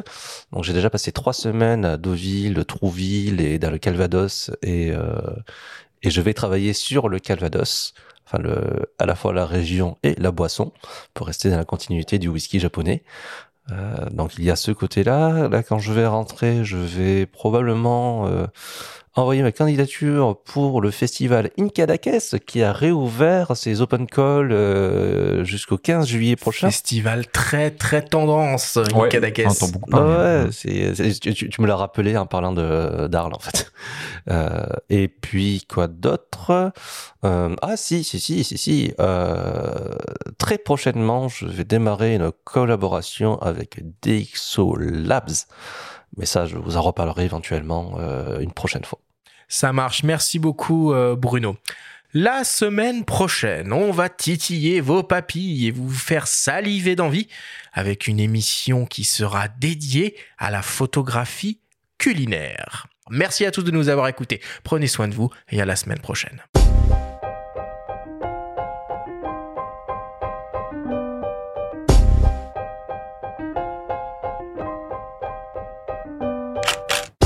C'était Faut pas pousser les ISO, le podcast entièrement dédié à l'image pour tous les passionnés de photos et de vidéos. Toutes les semaines, retrouvez Arthur Azoulay, Benjamin Favier et leurs invités pour parler de sujets matos, techniques et inspiration. Cet épisode vous a été présenté par Lumix et le GH6, l'outil ultime pour repousser vos limites créatives en vidéo. Abonnez-vous à notre chaîne et retrouvez l'intégralité de nos émissions depuis toutes les plateformes d'écoute comme Spotify, Apple Podcasts, Google Podcasts, Deezer, Amazon Music et YouTube. Rendez-vous jeudi prochain pour un nouvel épisode. D'ici là, faites de la photo et n'oubliez pas, faut pas pousser les ISO.